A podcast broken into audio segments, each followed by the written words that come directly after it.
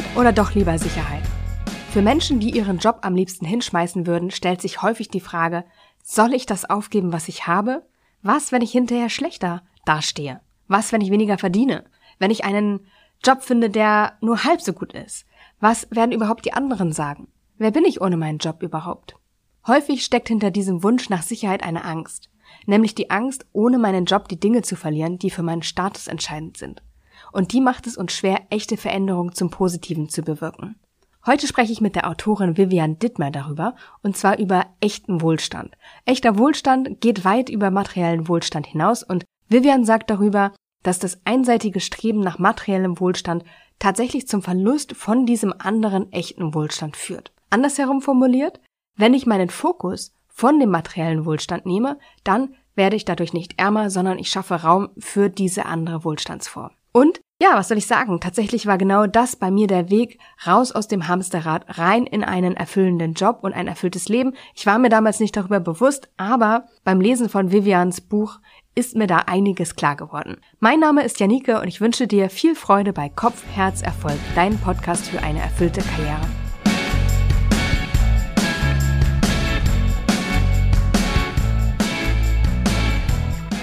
Vivian, schön, dass du heute in meinem Podcast zu Gast bist. Ich möchte heute mit dir über echter Wohlstand sprechen. Das ist ja auch der Titel deines neuen Buches. Und ja, du weißt ja, dass mein Podcast sich an Menschen richtet, die in irgendeiner Weise unzufrieden in ihrem Job sind oder etwas verändern oder verbessern wollen. Und ich stelle dabei ganz oft fest, dass die Hürde, überhaupt etwas zu verändern oder den Job zu wechseln, total groß ist. Was denkst du, woran liegt das? Ich glaube, es hat sehr viel mit den Bildern zu tun, die wir von klein auf gefüttert bekommen, aus dem Elternhaus, aber auch sehr stark aus der Gesellschaft, über wie ein gutes Leben aussieht und was Erfolg ist. Und sich von diesen Bildern zu lösen oder sie erstmal in Frage zu stellen, ist für viele Menschen eine Riesenhürde, weil diese Bilder auch Sicherheit geben. Ich denke mir gerade, glaubst du, dass die Menschen schon soweit sind, weil ich war ja selber oder komme aus der gleichen Geschichte heraus, dass ich einmal unzufrieden war und was verändert habe dann auch, aber auch ganz lange nichts verändert habe. Und mhm. da habe ich dieses äh, Bild überhaupt nicht in Frage gestellt. Das war gar kein Gedanke in meinem Kopf. Also das wäre jetzt ähm, rein kognitiv für mich gar nicht lösbar gewesen. Mhm. Glaubst du, die Menschen haben da schon ein Verständnis für? Bei sehr vielen Menschen erlebe ich das tatsächlich so, wie du das beschreibst. Also wenn sie wirklich drin sind, also vor allem in den großen Konzernen erlebe ich das, dass das einfach so Ja, das ist so wie der Boden, auf dem man steht, dass das nicht hinterfragt wird, dass das das gute Leben ist, dass das ähm, das ist, wonach man strebt, dass wir die sind, die es geschafft haben. Und wenn man dann unglücklich ist, dann ist es eher okay, man muss halt irgendwie irgendeinen Lifestyle-Change machen oder irgendwie an sich arbeiten oder Yoga machen oder meditieren oder sowas. Also man versucht es dann auf der Ebene zu lösen, aber dieses grundlegende Hinterfragen, äh, ja, das beobachte ich auch. Es gibt gar nicht den Referenzrahmen dafür in dieser Blase. Das ist witzig, dass du das sagst, weil ich habe ja für Volkswagen gearbeitet, also ich war auch in einem Konzern und ich dachte immer, wenn man nicht bei Volkswagen arbeitet, also mir, mir kam gar nicht in den Kopf, dass man auch anders seinen Lebensunterhalt bestreiten kann. So, natürlich war mir klar, es gibt auch Lehrer, es gibt auch Ärzte und so, aber das, das war wirklich außerhalb von meinem Denken. Und deswegen habe ich auch nie für mich möglich gehalten, dass ich außerhalb von Volkswagen etwas tun könnte, mit dem ich meinen Lebensunterhalt bestreiten kann. Ja. Also echt total schräg. Sehr, sehr, sehr vielen Menschen in dieser Situation. Wenn ich mit Menschen spreche, die sich verändern wollen oder zumindest diese Unzufriedenheit schon mal spüren, dann ist da ein ganz großes Stichwort die Sicherheit. Mhm. Und damit ist in der Regel ja das stabile Einkommen gemeint ähm, und auch die Rentenbausteine und äh, alles, was dazugehört. Was hältst du von dieser Form von Sicherheit? Mhm. Meine Beobachtung ist, dass wir mehr Sicherheit haben als äh, die meisten Menschen auf der Welt, in unserer Gesellschaft und auch mehr Ängste. Okay. Hat, also ich erlebe Menschen einfach ähm, wesentlich ängstlicher, als ich Menschen in anderen Kulturen erlebt habe. Ich habe in sehr, sehr vielen verschiedenen Ländern gelebt. Und das hat mir sehr tief zu denken gegeben. Und ich bin persönlich zu dem Schluss gekommen, dass wir Sicherheit eigentlich archaischer und instinktiver durch soziale Netzwerke erleben, dass das eigentlich artgerechter ist für uns. Das heißt, wenn ich ähm, in einer traditionellen Kultur lebe, wie ich ja als Kind, ich habe als Kind auf Bali gelebt, in einer ganz traditionellen Dorfstruktur, äh, wo einfach jeder jedem immer hilft, völlig selbstverständlich. Und ähm, die Menschen dort haben ein viel tieferes Gefühl, Erleben von Sicherheit, obwohl sie materiell viel weniger abgesichert sind als wir. Das heißt, diese ganzen Sicherungssysteme, die wir haben, die erreichen uns nur mental, aber nicht emotional. Das ist so meine Beobachtung. Und äh, glaube ich, auch einer der Gründe, warum wir dann aber so daran festhalten, weil diese Beziehungsnetzwerke bei uns ja einfach vielfach weggebrochen sind. Das ist witzig, dass du, oder sehr interessant, dass du das beschreibst, weil eigentlich im gleichen Atemzug, äh, wenn diese Sicherheit genannt wird, auch oft der Wunsch nach Freiheit ausgesprochen wird. Und das ist ja eigentlich so ein bisschen ähm, nicht abhängig zu sein von anderen Menschen, eben nicht in so ein Beziehungsnetzwerk ähm, eingebunden zu sein. Genau, und das war auch eine ganz äh, wichtige Erkenntnis für mich, dass wir oder dass viele Menschen eben Geld mit Freiheit assoziieren. Und das ist ja zunächst einmal total logisch. Wenn ich eben äh, viel auf dem Konto habe, dann kann ich hier eben meinen Job hinschmeißen, meinen Mann verlassen, in ein anderes Land ziehen. Ich kann machen, was ich will, vermeintlich. Ähm, und ich bin vor allem nicht von anderen abhängig. Das ist ja für viele ganz, ganz wichtig, nicht von anderen abhängig sein. Also dieses Unabhängigkeitsding ist ja so ein, ein Fetisch schon in unserer Kultur. Und ich glaube aber, dass das ein Stück weit eine Fehlentwicklung ist, die dazu führt, dass wir eben immer mehr Beziehungen verlieren. Also das ist ja auch in diversen Studien nachgewiesen worden, dass die Anzahl der nahen Beziehungen in den letzten Jahrzehnten rapide abgenommen hat. Und im Zuge dessen natürlich die Einsamkeit zunimmt, aber auch Depressionen, Angststörungen, psychische Erkrankungen und so weiter. Das ist kein Zufall, diese Korrelation. Ich habe mich auch mal auf die Suche nach Jobs der Zukunft begeben und da war auch das Thema Einsamkeit Ähm, mal dabei, weil es ja auch Jobs gibt wie Kuschlerin, die Menschen einfach hilft, die gar keinen körperlichen Kontakt mehr haben, was ja ganz schön bitter ist. Und in Japan kannst du dir auch mittlerweile schon Freunde mieten und äh, die sind da noch ein bisschen weiter, auch gesellschaftlich. Ähm, sehr eine traurige Entwicklung tatsächlich, da stimme ich dir absolut zu. Ähm, ich will noch, dir noch mal erzählen von ähm, einer Coachie von mir, der es wirklich sehr, sehr schlecht in ihrem Job geht und ich begleite sie schon eine Weile und ähm, erlebe das, also ich kann das richtig ihr ansehen, wie belastend der Job für sie ist. Und gleichzeitig kann sie sich überhaupt nicht von dieser Sicherheit trennen, also von der vermeintlichen Sicherheit. Und ich nehme wahr, dass sie total viel Angst hat. Und Angst war gerade ja auch schon ein Stichwort von dir. Und in deinem Buch nennst du das oder nennst du überhaupt die Statusangst. Würdest du sagen, dass die hier wirkt? Ist sicher ein, ein Faktor. Ist sicher nicht die einzige Angst. Und Statusangst ist ein Riesenfaktor in unserer Gesellschaft und in allen Gesellschaften, wo ähm, soziale Ungleichheit ein Thema ist. Und das ist natürlich in fast jeder Gesellschaft inzwischen ähm, der Fall und nimmt auch zu, leider, Tendenz steigend. Und da gibt es sehr, sehr viele Untersuchungen dazu, was Statusangst mit uns macht. Und für mich persönlich in der Recherche zu dem Buch auch war das ach, einerseits befreiend, das so schwarz auf weiß zu sehen, was ich mein Leben lang in verschiedenen Ländern erlebt hatte. Also ich habe auch in den U S A gelebt als Teenager unter den absolut Superreichen und habe gemerkt, die Leute sind so unglücklich und so gestört, richtig krank. Ja, das heißt, einerseits war es erleichternd und andererseits auch erschreckend, weil ich das selber gar nicht so klar hatte. Also ich glaube, wir haben alle so die Tendenz zu meinen, nee, also mit Status, nee, also, ja. Ich nicht. Aber Prägt uns, das prägt uns alle, ja. Und wie drückt sich das aus, wenn ich unter Statusangst leide? Also wo, wovor sorge ich mich dann? Ja, also Statusangst bedeutet, dass wir sehr stark äh, gezwungen sind eigentlich, durch den Kontext, in dem wir leben, auf Äußerlichkeiten zu achten, weil wir in anonymen, äh, oft Großstädten leben, wo wir innerhalb von Sekundenschnelle von anderen äh, beurteilt werden, und zwar tausendmal am Tag. Und einsortiert werden. Und das heißt, es ist unglaublich wichtig, dass wir die richtigen Cues senden über die richtige Marke, das richtige Auto, das richtige Hobby, das all das, ja, das ist alles Status. Und das ist, ähm, das Tragische daran ist, dass im Gehirn hormonell in unserem Körper passiert da was ein, ein Überlebenskampf. Und der ist aber ein sozialer Überlebenskampf.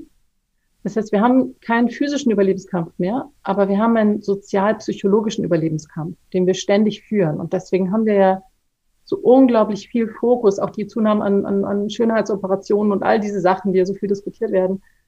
Das alles ähm, hat mit Statusangst zu tun. Und da gibt es faszinierende Studien, die eben zeigen, wie das korreliert. Also je mehr Ungleichheit in einem Land, desto mehr Statusangst, desto mehr äh, nehmen psychische Erkrankungen zu, eben Depressionen, Angststörungen, Ähm, aber auch äh, Kriminalität, Teenager-Schwangerschaften, äh, Übergewicht, Süchte, äh, wie viele Leute im Gefängnis, also unglaublich viele Faktoren äh, nehmen dazu und das wird eben von der Forschung zurückgeführt auf Statusangst, also was psychologisch mit uns geschieht.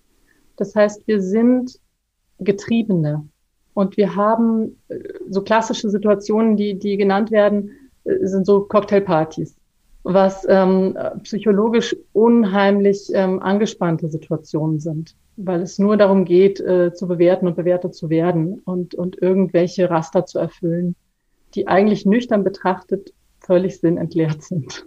Ja, absolut. Also ich hasse äh, Cocktailpartys und auch so Visitentauschpartys, so nenne ich das immer. Also oh, ja. Ähm, aber dem gebe ich mich nicht mehr hin und seit Corona ja schon mal lange nicht mehr. Ähm, aber das ist, ist total spannend, weil was du beschreibst, sagt ja auch ein Stück weit, dass äh, oder, oder beschreibt ja das, was ich auch erlebe, dass wir eigentlich in einem total reichen Land leben und trotzdem, oder vielleicht auch, jetzt wo du sagst, gerade deswegen viele Menschen unglücklich sind. Ja, genau, gerade deswegen. Und das war für mich eben so eine krasse Erkenntnis. Wie gesagt, mein, meine Kindheit in einem ganz einfachen Dorf auf Bali, dann zurück in Europa und dann in den U S A in so einem Elite-Internat.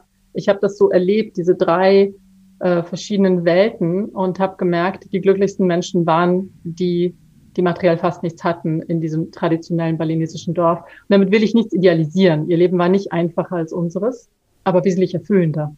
Und das ist eine wichtige Unterscheidung. Das heißt, Menschen, die sich verändern wollen, aber die eine Hürde verspüren, können jetzt erstmal aufatmen, weil es geht allen anderen auch so, oder zumindest den meisten wahrscheinlich. Und wahrscheinlich machen sie sich Sorgen um ihren Status und um das Bewertetwerden von anderen, wenn denn diese Veränderung in Kraft tritt. Ich habe mal in meiner Community herumgefragt, welche Sehnsüchte es so gibt. Weil du mhm. hast ja auch in deinem Buch geschrieben, dass jede ungelebte Sehnsucht mit Schmerz verbunden ist. Und ja, die meistgenannten Antworten waren ähm, in meiner Community Sinn, Erfüllung, Selbstbestimmung, Anerkennung, etwas Positives bewirken, meine Talente einsetzen können, Freude haben bei dem, was ich tue. Also glaubst du, dass wenn wir diese äh, Sehnsüchte nicht ausleben, dass das auch wieder auf die Statusangst zurückzuführen ist? Ja, weil Status ja sagt, ähm, investiere möglichst viel deiner Zeit und deiner Energie darin, auf der sozialen Stufenleiter voranzukommen. Und die ist ja fast endlos lang. Also dieses Spiel hört ja nie auf und es ist ja nie genug. Es gibt immer die nächste Stufe und immer die nächste. Und zudem ist es noch eine Sisyphusarbeit, den eigenen Status zu halten. Weil du musst ja ständig ein neues Handy, ein neues Auto, ein neues Outfit, eine neue Inneneinrichtung. Also es hört nicht auf und, und, und das frisst so viel Energie und braucht so viel Geld auch und so viel Zeit, dann, dass wir nicht den, den, die Kapazitäten haben, um das zu machen, was uns wirklich wichtig ist, oder zum Beispiel unsere Beziehung zu priorisieren oder Zeitwohlstand zu leben oder eben unsere Talente zu entfalten oder spirituelle Anbindung zu kultivieren. Also das sind alles so die, diese Aspekte von echtem Wohlstand, die ich in meinem Buch ähm, definiert habe oder vorschlage eigentlich. Dafür fehlt uns die Zeit, weil wir eigentlich, in, in, wird ja oft Hamsterrad genannt, aber eigentlich ist es eine Suchtdynamik, in der wir gefangen sind. Das heißt, der zu starke Fokus auf nur eine Wohlstandsdimension, sag ich mal, das schreibst du auch in deinem Buch, führt dazu, dass wir einen erheblichen Verlust an anderem Wohlstand haben. Ja, ich gehe sogar noch einen Schritt weiter und provoziere ein bisschen mit der These, dass ich sage, echter Wohlstand hat überhaupt nichts mit monetärem Wohlstand zu tun. Also wir können die eigentlich entkoppeln. Es gibt Beispiele von ähm, Jäger-Sammler-Kulturen, wo die Leute einen sehr hohen echten Wohlstand haben und überhaupt kein Geld fließt. Und es gibt Beispiele von unfassbar reichen Menschen, die innerlich total arm sind. Das heißt, ich habe gesehen, und, und es gibt auch die anderen Extreme. Es gibt Leute, die haben gar kein Geld und leben in irgendeinem Slum und, und sind natürlich auch innerlich völlig arm, weil sie ums Überleben kämpfen.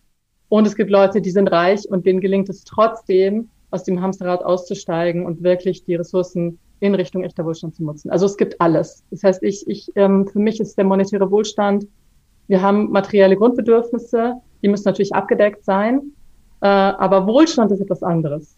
Ja? Und was wir leider haben, ist, dass wir eben das, was ich echten oder nicht materiellen Wohlstand nenne, äh, vernachlässigen und dann kompensieren über materiellen Wohlstand. Und dann entstehen eben un, unfassbar viele Süchte. Also wir werden süchtig nach Geld verdienen, nach Status, nach ähm, Konsum und meinen dann, dass wir ohne das nicht mehr leben können. Und wie bei allen anderen Süchten auch, zuerst überdecken sie einen Mangel und dann verschlimmern sie ihn. Das ist so das, was ich beobachte. Ich habe ja nun selber meinen Ausstieg in Anführungszeichen schon geschafft aus äh, diesem ja. Job, der mich unzufrieden machte. Wobei es natürlich nicht an dem Job lag, sondern auch andere Gründe hatte. Aber was ich damals gemacht habe, also ich möchte dir nur kurz erzählen, wie ich den Absprung geschafft habe und würde dann echt super gerne deine Einschätzung dazu hören, weil ich habe, als ich dein Buch gelesen habe, ganz viel davon wiederentdeckt in, die, in den Experimenten, die ich für mich gemacht habe. Ich habe angefangen mit einer konsumfreien Zeit, weil meine beste Freundin hat immer gesagt, Janike bringt ihr Geld zu Zara. Das war damals halt so mein, mein Laden. Äh, wirklich am Anfang des Monats bin ich dahin und ich habe teilweise Sachen im Schrank gehabt. Da hatte ich noch äh, das Etikett dran, also nie getragen. Das war echt schräg. Naja, auf jeden Fall habe ich dann eine konsumfreie Zeit gemacht und habe auch genau das, was du vorhin beschrieben hast, da erlebt. Ich hatte so viel Zeit plötzlich, mir war gar nicht bewusst, wie viel Zeit ich mit Konsum ja. verbracht habe. Und ich habe dann wirklich nur, was habe ich gekauft in dieser Zeit? Nur wenn wirklich was leer war, also keine Ahnung, Zahnpasta oder so, ähm, aber ja. auch nur dann, wenn ich jede Probepackung und so zu Hause schon aufgebraucht cool. hatte. Wann hast du das gemacht? Ein halbes Jahr. Cool. Genau, das war, und das war wirklich sehr, sehr cool, weil ich noch nie so viele Komplimente in meinem Leben bekommen habe wie in der Zeit tatsächlich, weil ich mir halt äh, viel mehr Mühe gegeben hat, habe. Also anstatt was Neues zu kaufen, habe ich mir halt äh, überlegt, was ziehe ich an, wie kombiniere ich was. Die Mühe habe ich mir sonst gar nicht gemacht, weil da habe ich halt das Neueste genommen und fertig. Äh, und das heißt, ich habe viele Komplimente bekommen, ich hatte plötzlich unheimlich viel Zeit zur Verfügung und ich habe mich viel, viel besser gefühlt. Also ich habe da, das war so ein wesentlicher ähm, Baustein für mich, weil ich gemerkt habe, ich brauche das Einkommen nicht. So, ich brauche das nicht, weil genau. es ist kein, es bedeutet für mich kein Glück. Dann habe ja. ich noch andere Sachen gemacht, wie äh, mein Vater hat immer gesagt, wer äh, glücklich werden möchte, soll sich ein, soll Gärtner werden. Habe ich einen Garten angelegt, ich habe äh, Ratgeber gelesen, grüne Smoothies getrunken, Jakobsweg gepilgert. Äh, medienfreie Zeit habe ich auch noch gemacht, äh, weil ich gemerkt habe, ich komme nach Hause und ich schalte sofort Fernsehen oder Radio an. Ähm, darauf habe ich eine Zeit lang verzichtet. Dann habe ich noch ein Dankbarkeitstagebuch geführt. Und all das, und ich glaube aber, die konsumfreie Zeit war das Prägendste unter, unter Jakobsweg, weil ich da ja auch gemerkt habe, alles, was ich brauche, habe ich in einem Rucksack oder passt in einen Rucksack. Und all das hat mir geholfen, wirklich diesen Job auch hinter mir zu lassen. Und ich hatte wirklich große Ängste und dachte, ich verschulde mich, ich kann nicht ohne meine Wohnung klarkommen. Also ich habe dann auch wirklich ein Jahr aus dem Koffer gelebt. Das war eigentlich so der Absprung für mich. Also du hast so einen richtigen Entzug gemacht. Ja, also total. Grundsüchten, würde ich jetzt mal sagen. Genau, aber mir war nicht klar, dass es eine Sucht war, sondern ich, hab, ja. ich wollte einfach mal prüfen, ähm, was macht das eigentlich mit mir, was bedeutet das für mich? Und da mhm. bin ich erst mit der Zeit drauf gekommen, dass das extrem, einen extrem großen und nicht gerade positiven Einfluss auf mich hatte alles. Ja. Genau. Ja, so schön, dass du das gemacht hast. Hast du gemerkt, in meinem Buch habe ich ja ganz Ähnliches geschildert, auch einen radikalen Konsumstreik hinter mir und ja, Medienverzicht und so weiter, also Gärtnern, das sind alles Sachen, ähm, die die für mich auf jeden Fall zu echtem Wohlstand oder zum Kultivieren von echtem Wohlstand dazugehören, eben weil sie uns Zeitwohlstand eröffnen und das ist so die Grundlage von den anderen Wohlstandsformen, weil wenn ich keinen Zeitwohlstand habe, dann kann ich meine Talente nicht entfalten, ich kann meine Beziehungen nicht pflegen, ich kann meine innere Anbindung an das Leben nicht äh, kultivieren und meinen Garten schon gleich fünfmal nicht. Ich habe dann ja auch ein Experiment gemacht und zwar dreißig Jobs in einem Jahr getestet und ich habe für dieses komplette Jahr ich habe meine Wohnung aufgelöst, meinen Besitz verkauft und ich hatte ein Budget, aber das war wirklich nicht hoch. Und ich dachte, okay, wie will ich das finanzieren und wie will ich das organisieren? Und habe dann sehr, sehr viel über Couchsurfing auch gemacht. Mhm. Und das muss ich sagen, also ich hätte mir einfach kein Hotel leisten können in den ganzen Städten, wo ich war. Und ähm, das war nicht der einzige Grund, sondern ich wollte ja auch nicht alleine sein überall. Und ich habe dann auch Couchsurfing ganz viel gemacht. Und das war so der Startschuss eigentlich für auch meinen Beziehungswohlstand, glaube ich. Weil ich da gemerkt habe, ich kann Menschen begegnen. Viele Menschen sind einfach wahnsinnig hilfsbereit. Es gibt wahnsinnig nette, hilfsbereite Menschen auf diesem Planeten. Und habe auch meinen Freunden einen höheren Stellenwert eingeräumt, weil ich gemerkt habe, wie, wie äh, gut es tut, äh, Begegnung zu haben. Ja. Äh, und das war auch total schön. Mhm, schön. Ja, und das ist ja auch, was du beschreibst. Wenn wir weniger Geld haben, das ist genau wie bei meinen Freunden auf Bali, die können nicht alles durch eine Dienstleistung oder ein neues Produkt lösen, sondern die müssen eben ständig einander fragen. Und das ist zwar unpraktisch, aber es baut ganz viel Beziehung auf. Und genau das hast du ja auch erlebt. Du konntest dir kein Hotel leisten.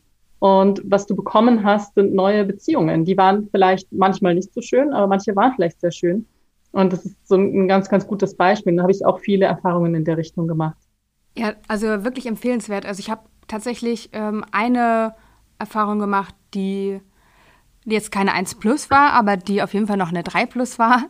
Ähm, und sonst war das wirklich ausnahmslos großartig. Also, und auch das war eigentlich ein äh, sehr, sehr netter Mensch, äh, über den ich gerade gesprochen habe. Aber das war einfach wirklich eine tolle, wertvolle Erfahrung. Und heute reise ich wieder anders, äh, natürlich auch äh, aus dem Kontext der Familie heraus. Ähm, aber ich vermisse, vermisse das, muss ich sagen. Also das ist, ähm, ja, dem hänge ich schon ein bisschen hinterher. Mhm. Glaube ich. Wenn ich jetzt aber ähm, noch nicht da bin, wo ich bin, sage ich mal, ich bin ja relativ gut für mich angekommen. Ich glaube, so kann ich das sagen. Natürlich ist äh, das immer eine Reise und es gibt immer äh, Potenzial, irgendwas zu verbessern.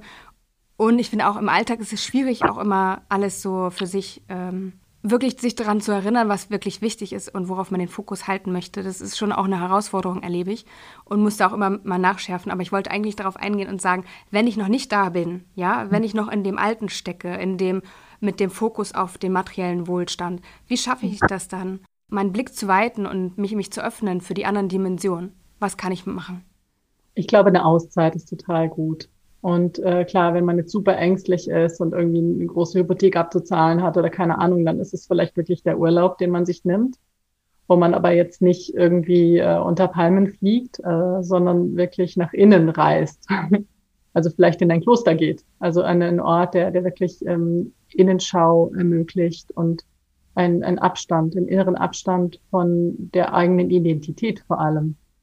Und da eben dann sich mit Fragen auseinandersetzen wie, äh, wer wäre ich denn ohne meinen Job, äh, ohne mein großes Gehalt, ohne mein großes Haus, ohne mein großes Auto, ohne meine Markenklamotten, ohne mein neues Handy. Also all die Sachen, wo wir meinen, dass sie uns definieren, die aber eigentlich nur eine Pseudo-Identität sind. Und das sind ganz wichtige Fragen. Und wenn wir den Mut haben, uns denen zu stellen, dann entsteht so ein Riss in, in unserem Selbstbild. Und durch diesen Riss haben wir dann die Chance, so zu sehen, was außerhalb von dieser Blase liegen könnte. Also das, das ist, ähm, glaube ich, ein sehr, sehr guter erster Schritt. Jakobsweg ist super, äh, in den Bergen wandern. Also irgendwas, wo es in die Einfachheit geht, in die Natur auch, ist total förderlich. Und auch konfrontierend. Also es ist nicht, nicht nur einfach. Ich weiß nicht, das war bei, bei dir wahrscheinlich auch so. Das hört sich alles so toll an, aber hattest du auch Krisen? Oh ja. Ähm, okay. Ich habe hab gerade dran gedacht, ähm, als du das beschrieben hast mit dem Riss, weil der nicht auf dem Jakobsweg passiert ist und der, der ist auch nicht in der konsumfreien Zeit entstanden, sondern der war später. Und zwar, ähm, als ich schon unterwegs war, als ich schon die Jobs getestet habe, da habe ich wirklich körperliche ähm, Erscheinungen bekommen. Also nicht Erscheinungen im Sinne von äh, Traumbilder, sondern ich hatte so Schwindelattacken und teilweise auch nachts im Tiefschlaf und habe mich dann durchchecken lassen. Und der Arzt meinte, also Frau Stör, es ist alles in Ordnung mit Ihnen, körperlich mhm. zumindest. Und dann dachte ich so, ich bin hier schon in der Auszeit, ich probiere mich gerade schon aus. Was ist, was stimmt hier nicht? Mhm. Und ich hatte eigentlich schon einen Arbeitsvertrag unterschrieben für einen anderen Job und äh, einen sehr prestigeträchtigen Job tatsächlich. Also ich hatte dieses Projekt abgebrochen, wäre eigentlich wieder zurück in das alte System gegangen, in einer noch höheren Position, mhm. noch besser bewerteten Position. Und äh, da fing das eben an. Und mhm. dann habe ich diesen Job abgesagt, obwohl alle gesagt haben in meinem Umfeld, ey, du musst das wenigstens ausprobieren, das ist so eine Chance. Und ich habe den abgesagt und ich bin nach Irland geflogen. Und diesen Flug hatte ich Monate vorher für fünfzehn Euro oder so gebucht. Äh, einfach nur, weil ich ihn gesehen hatte. Und ähm, die Erinnerung kam eben, jetzt Frau Stör, bitte einchecken. Ähm, und dann bin ich nach Irland gegangen für einen Monat, mit einem Wohnmobil rumgefahren. Ähm, ich hatte ein E-Book dabei und das ist kaputt gegangen. Und sonst hatte ich einfach äh, sozusagen kein Handy und nichts. Und das war, das war die Zeit, wo ich so durch den Riss gucken konnte. Und mhm. das kann ich sagen, war sehr, sehr schmerzhaft, ähm, weil da ja auch mit einhergeht, sich einzugestehen, dass man ein Leben gelebt hat, das gar nicht auf den eigenen Bedürfnissen beruht, sondern dass man, also ich habe festgestellt, dass ich mich immer nach Äußerem gerichtet habe. Und das war total schmerzhaft für mich zu erkennen. Ja, das glaube ich. Das und gleichzeitig so wichtig. Ja, und so wichtig. Also das ist genau der Schritt in die Freiheit. Und ich glaube, es ist aber wichtig für alle, die zuhören, zu wissen, dass das ein natürlicher und normaler und gesunder Teil des Prozesses ist und nicht irgendwie, also ich glaube, ohne geht's nicht. Wenn du mir jetzt gesagt hättest, nee, das war alles eitel Sonnenschein, dann wäre ich ein bisschen skeptisch gewesen, weil es ist ähm, ein Identitätsverlust und deshalb ist es ja so schwer, weil wir sind so identifiziert mit all dem. Wir denken, wir sind unser Corporate Job, wir sind unser Auto, wir sind unser Handy, wir sind unser neues Kleid. Das ist ja nicht. Und dann natürlich, wenn das bricht, ist die Frage, ja, wer bin ich denn? Ja. Und wie, da gibt es erstmal keine Antwort. Wie war das bei dir? Hattest du diesen Moment auch? Äh, nein, weil ich nie eingestiegen bin in dieses System. Ich habe mit, ähm, ich war eben auf, aufgrund von meiner Biografie, habe ich sehr früh gesehen, das führt nicht zum Glück. War auf dieser super Elite-Uni und war die einzige, äh, nicht Uni, sondern ähm, Highschool und habe auf schnellsten Wege mein Abi gemacht, weil meine Eltern gesagt haben, das muss sein. Und dann bin ich nach Indien abgehauen. Und äh, alle anderen sind auf die Uni und haben sich eben vorbereitet auf ihre Karrieren und alle haben gesagt, ich spinne, ja, dass ich äh, alles hinschmeiße. Also ich bin einen sehr, sehr unvernünftigen Weg gegangen. Ich war nie Teil des Systems, habe aber dann später das System quasi kennengelernt, weil ich Leute begleitet habe. Also Leute, die in dieser Situation ähm, waren, in der du bist. Aber ich habe sie nicht begleitet, wie du das machst, um da rauszukommen, sondern ich habe einfach mit ihnen gearbeitet. Äh, letztlich Kulturentwicklungsprozesse in Unternehmen. Also wie können wir besser miteinander umgehen, Führungskräfteschulung. Das war für mich total spannend, einfach näher dran zu kommen an Menschen in dieser Realität und ähm, das tiefer kennenzulernen. Aber selbst war ich immer außerhalb davon. Hast du dich mhm. als Außenseiterin auch gefühlt? Ja, ich fühle mich chronisch als Außenseiterin durch die Art, wie ich aufgewachsen bin, weil immer ein Teil von mir woanders zu Hause ist. Das, damit habe ich aber meinen Frieden gefunden und sehe es inzwischen als ein Geschenk, weil ich dadurch eben von außen so klar die Situation sehen kann und einfach sehen kann, mein Gott, was, was macht ihr denn da? Was machst du mit deinem Leben? Was, warum meinst du, dass du das alles brauchst? Um, und das ist um, ein großes Geschenk und, und eine große um, Freiheit. Und es ist aber auch herausfordernd. Also was ich schon kenne, ist diese Herausforderung, wo ich vorhin gesagt habe, da ist dieser Riss und dann ist die Frage, wer bin ich denn dann? Und auf die gibt es erstmal keine Antwort. Das kenne ich, weil ich halt nicht diese Definition hatte von ich bin was weiß ich was bei Volkswagen. Ja, das hatte ich nie. Und das kenne ich. Und diese Herausforderung, glaube ich, die kommt, wenn wir uns aus diesem Schema herausbewegen. Und das ist ja auch das, womit du dich letztlich befasst, ne? Dass wir uns neue Jobs kreieren. Das ist das, was ich mein Leben lang gemacht habe. Und Leute mich fragen, was ist mein Beruf? Ist schwer zu beantworten. ähm, fand ich ganz toll, dass du sagst, muss ich nicht ja, in eine Schublade passen. Und das, denke ich, wird mehr werden. Also die Menschen, die ich kenne, die sich befreit haben aus ihren ähm, Korsetts, die, die, die sind alle in so einem eher dynamischen, lebendigen Werden statt einem statisch. Ich bin jetzt das. Ja, total schön. Ähm, danke fürs Teilen.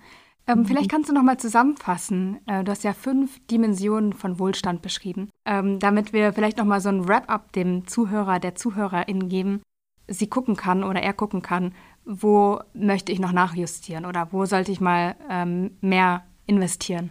Ja, gerne. Also Zeitwohlstand habe ich ja schon betont. Und das bedeutet eben, dass ich Zeit weder vertreibe noch spare, sondern im Einklang bin mit der Zeit. Beziehungswohlstand bedeutet vor allem, ich habe Beziehungen, die tragfähig sind, auf die ich mich wirklich verlassen kann. Und auch Beziehungen, in denen ich einfach ganz ich selber sein kann. Und die mich deshalb nicht anstrengen, weil ich irgendeine Rolle spielen muss. Kreativitätswohlstand bedeutet, dass ich viel, viel Lebenszeit im Flow verbringen kann. Und das kann natürlich bei künstlerischen Tätigkeiten sein, aber genauso bei allen anderen Tätigkeiten, Arbeit, Hausarbeit, mit Kindern, was auch immer. Also immer wieder diesen Flow finden, wo wir einfach uns verlieren in der Tätigkeit auf eine schöne Art. Dann spiritueller Wohlstand ist diese innere Anbindung, das Wunder des Lebens, also dieses Bewusstsein, dass das Leben ein Wunder ist oder ich sage inzwischen sogar auch gerne, dass es heilig ist, weil es eben Ja, weil, weil es letztlich ein Wunder ist, dass wir nicht verstehen können, dass wir nur würdigen können und feiern können und erleben können. Dann der, das äußere Pendant dazu, der ökologische Wohlstand, wo es ganz stark auch um die Fähigkeit geht, tragfähige Beziehungen zu den Ökosystemen aufzubauen, in denen wir leben und die uns erhalten. Und da eben also die Natur nicht nur als Kulisse oder als Vergnügungspark oder Erholungsort, sondern wirklich als etwas, von dem wir ein Teil sind. Das ist so mein Verständnis von ökologischer Wohlstand. Genau, das wären die fünf Dimensionen. Und hast du ja auch geschrieben, dass es erstmal wehtut, gerade bei dem ökologischen Wohlstand, wenn man da hinschaut und merkt, was haben wir da eigentlich jetzt die letzten Jahre, Jahrzehnte, Jahrhunderte getan. Und ich muss sagen, bei mir habe ich festgestellt und auch mit den Menschen, denen ich arbeite, wenn man erstmal so diesen Riss hat und äh, sozusagen eine Idee bekommt, wer man noch sein kann, wenn man also den Blick auf sich wagt und eben erkennt, wir sind irgendwie alle verbunden und wir sind alle wertvoll. Also das, es ist ja nicht nur ich, sondern ich bin ja ein Teil äh, von, von allem sozusagen. Und wenn man das erkennt, dann, dann finde ich, öffnet sich auch der Blick so für das, was noch an uns und also am System, im System dranhängt. Und dann sozusagen öffnet sich auch der Blick. Also ähm, andersrum gesagt, ich erlebe, dass Menschen, die mehr im Reinen mit sich selbst sind, die sich kennenlernen und andere Arten von Wohlstand ähm, kultivieren, auch rücksichtsvoller mit anderen Menschen umgehen, rücksichtsvoller mit der Natur umgehen, ähm, weniger take, make, make, take, waste, take, make, waste, so sagst du, ne? Machen und ja, einfach das sozusagen für mich, also in meinem Kopf war das so, dass das Ökologische einfach dranhängt, eine, dass, dass die Förderung ökologischen Wohlstands an dem anderen dranhängt, was von mir ausgeht. Ja, ich glaube, man könnte es auch so sagen, wirklich glückliche Menschen ähm, sind liebevoller ja. mit sich selbst und anderen und, und der Welt. So. Genau, das hast du in einem Satz gesagt, wofür ich jetzt fünf Minuten gebraucht habe. Vielen Dank. Ähm, vielleicht noch abschließend.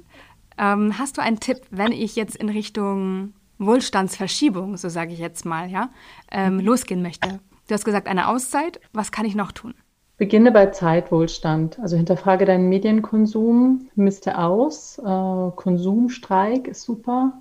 Äh, wenn, du geh- wenn du kannst, ähm, Überstunden abbauen oder sogar in Teilzeit wechseln.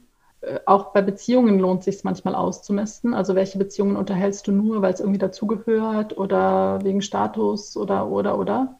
Also ausmisten, sodass Raum entsteht, dass du entschleunigen kannst, dass du mehr innehalten kannst und dann diesen Raum wirklich nutzen, um eben andere Wohlstandsformen zu kultivieren und vor allem, um wieder mit dir selbst in Kontakt zu kommen und wirklich zu spüren, was sind eigentlich meine Sehnsüchte und, und was wünsche ich mir und was ist mir wirklich wichtig.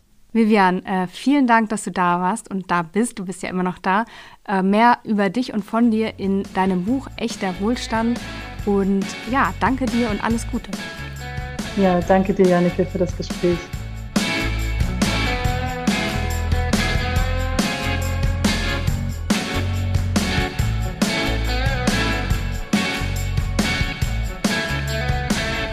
Schön, dass du heute wieder bei Kopf, Herz, Erfolg dabei warst. Wenn dir mein Podcast gefällt und er dir weiterhilft, dann abonniere ihn gern oder hinterlasse mir eine Rezension im iTunes Store. Darüber freue ich mich immer total. Wenn du mehr von mir hören oder lesen möchtest, dann folge mir gern auch auf Instagram oder vernetze dich mit mir auf LinkedIn. Solltest du auf der Suche nach dem richtigen Job sein, dann melde dich für meinen kostenlosen E-Mail-Kurs an, weil wir uns da nämlich der Frage widmen, wie du wirklich arbeiten willst. Ich wünsche dir alles Liebe und sage bis zum nächsten Mal. Deine Jannike.